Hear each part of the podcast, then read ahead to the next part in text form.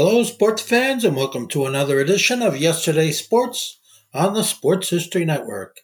And make sure to check out sports history network dot com slash giveaways.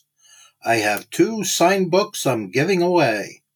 One is titled No Nonsense Old School Weight Training, and the other is Reliving nineteen seventies Old School Football. We have the honor and the privilege to talk about one of sports' greatest athletes, uh, a dominant player from the N B A and the N C A A, college basketball, Kareem Abdul-Jabbar, and his history, what made him such a legend. And his story's coming up in just a moment.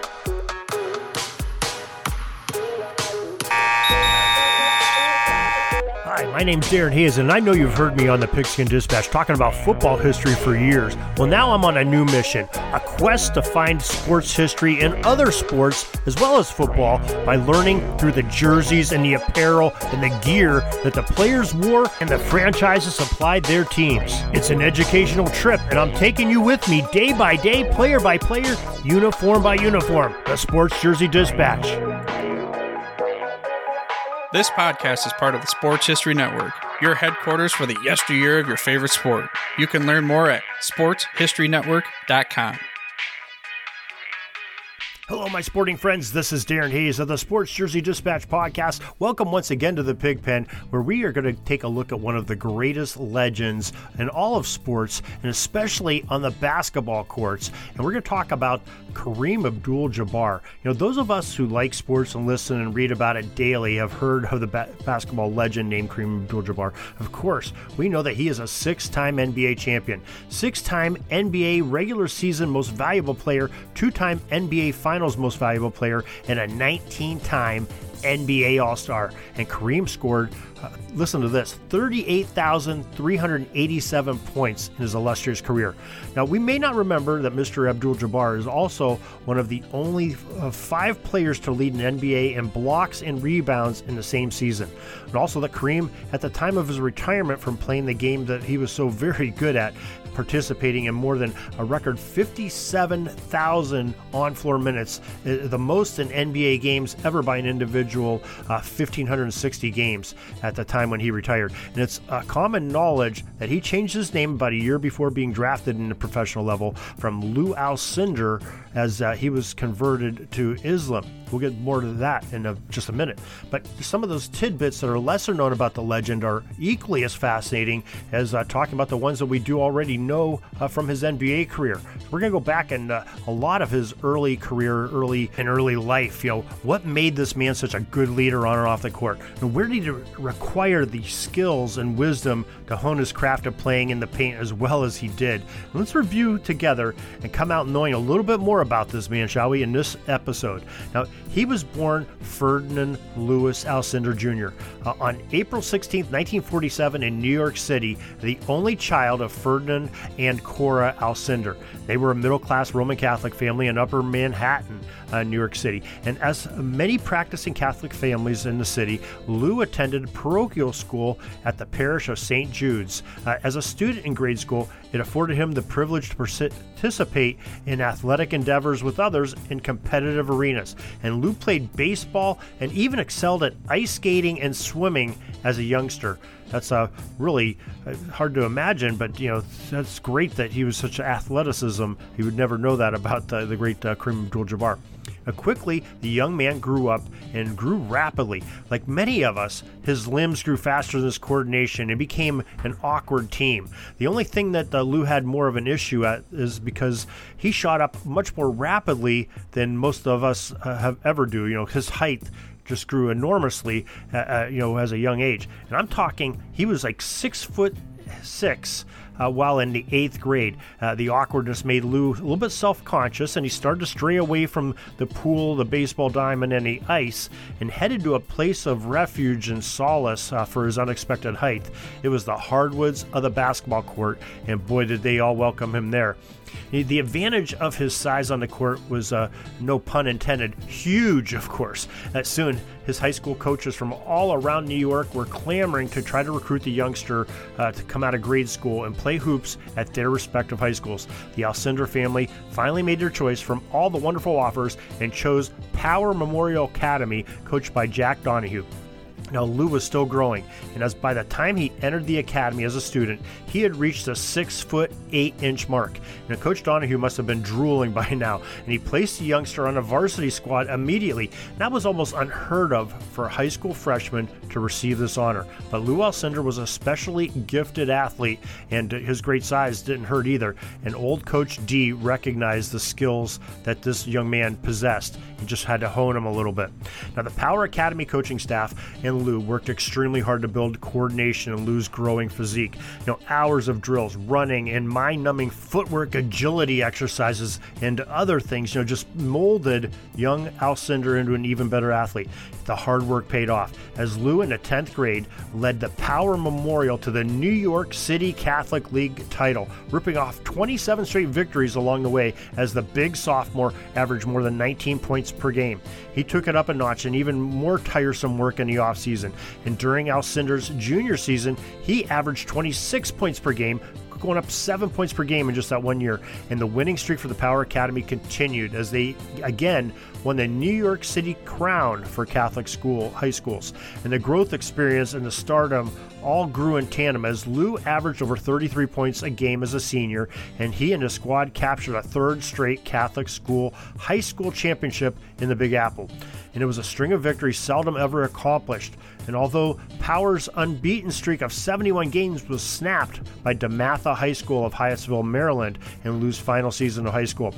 Now it's time to choose a place of higher education to attend for Lou Alcindor. And he was a phenom and was very much so entering in the public eye. And Lou was able to take advantage of receiving some advice uh, from some top African-American leaders of the era who on where to attend college. Now, legends like Jackie Robinson and Arthur Ashe spoke to Lou, and even he received some advice from the Undersecretary of the United Nations, Ralph Bunche. Now, the offers from places of higher uh, learning, I'm sure, had to be overwhelming. I'm sure the mailbox at the Alcindor home was just, you know, overpacked every day. The mailman probably had to bring a special truck just to bring these college offers to him.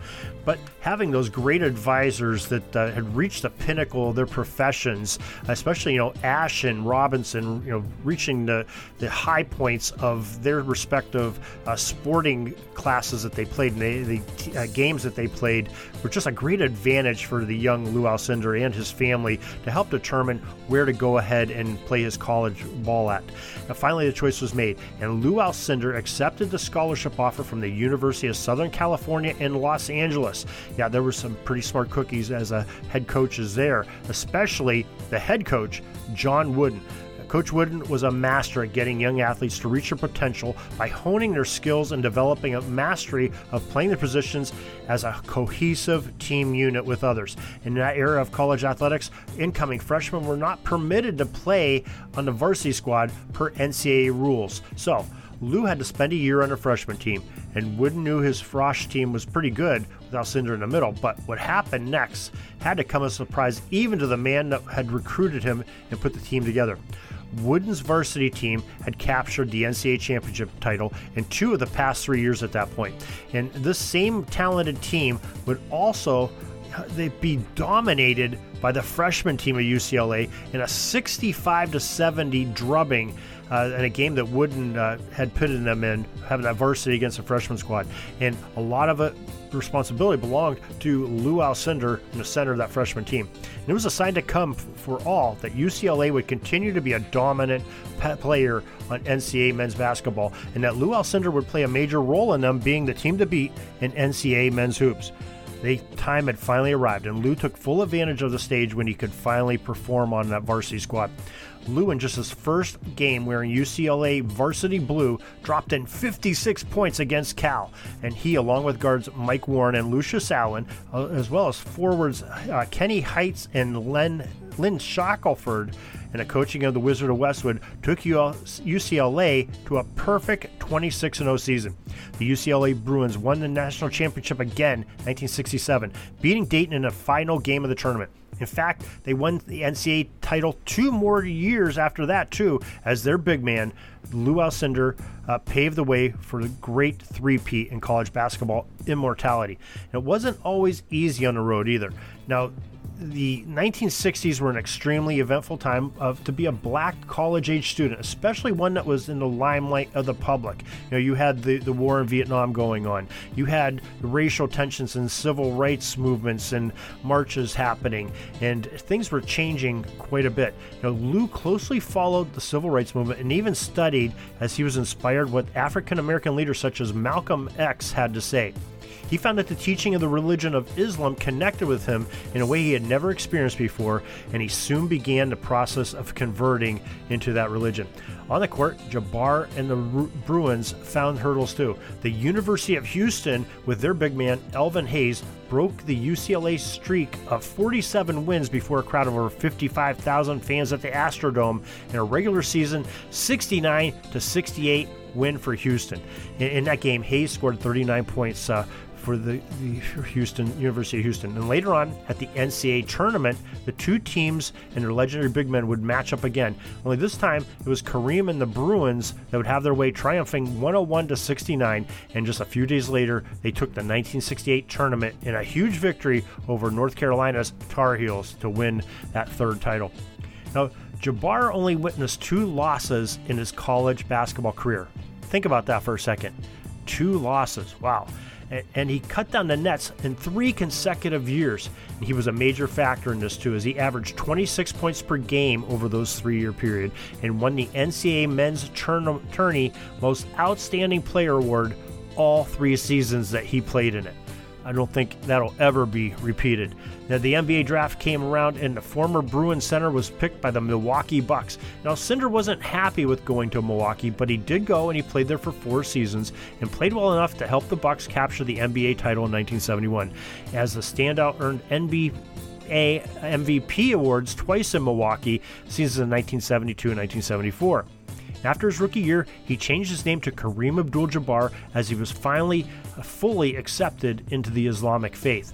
Finally, in nineteen seventy-five, he was traded to the Los Angeles Lakers, where he developed even more, won a few more titles, and collected N B A Most Valuable Player trophies two more times. And this might sound like it was easy, but think about the legendary big guys that Kareem Abdul-Jabbar had to face in his career. You know, men like Wilt Chamberlain, Moses Malone, Elvin Hayes, Bill Walton, and Dave Cowens, just to name a few. And these battles in the paint and, and were more, even more epic over the span of Abdul-Jabbar's career in the N B A. After retiring with so much accomplished on the court, Kareem did some acting and has written some books and even produced and developed some films out of Hollywood. The man has no boundaries to his talents. And lately, he's been in the news for standing up for women's rights and minority rights and has been a great role model for the youth of the world for decades. He was placed in honor into the Basketball Hall of Fame in nineteen ninety-five and has received numerous other honors for his performance on and off the court. And now we know just a little bit more about the legend of Kareem Abdul-Jabbar and his great basketball career and uh, great life that he has had so far, and uh, always uh, seeing great things from Kareem. So we thank you for listening and hope that you learned a little bit more about him, just like I did in our quest to learn more about the great sports history moments and players, and uh, definitely did today with Kareem Abdul-Jabbar. So tune in next time with us and uh, some have some more great sports history uh, with the jerseys and players that uh, made the sport so great. And uh, we hope you'll join us then. So till then, have a great sports history day. We're dribbling around and see the shot clock's almost out, so we got to put up our shot and come back tomorrow for some more great sports history. We invite you to check out our websites, jersey dispatch dot com and pigskin dispatch dot com, not only see the daily sports history, but to experience the preservation of great events and people that play the games. Find us on Pigskin Dispatch. It's also on social media outlets of Facebook, Twitter, Instagram, and don't forget the Pigskin Dispatch YouTube channel to get all your daily sports history. Pigskin Dispatch is happy to be associated with the Sports History Network, the sports headquarters of yesteryear, found at sports history network dot com. This podcast is part of the Sports History Network. your headquarters for the yesteryear of your favorite sport. You can learn more at Sports History Network dot com.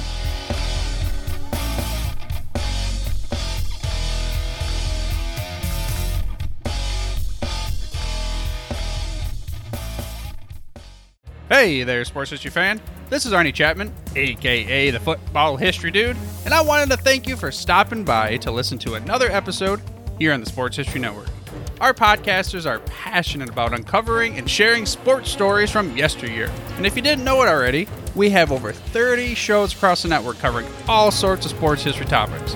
In fact, here's a glimpse into one of our awesome podcasts here on the network. Each week, the official Football Learning Academy podcast will take you deep into the history of pro football through interviews with players, coaches, or administrators in the N F L, as well as interviews with Pro Football Hall of Fame selectors, authors, and historians. You'll learn how the game evolved and important moments that shaped the sport into what it is today. And don't miss the Pro Football History Nugget of the Week. Listen to the official Football Learning Academy podcast on the Sports History Network. How about that? I bet you're super hyped to go listen to that new podcast, right? Well, to learn about this show and all the other podcasts on the network, head over to sports history network dot com forward slash podcast. Again, that's sports history network dot com forward slash podcast. Head over there today to find your next favorite sports history podcast.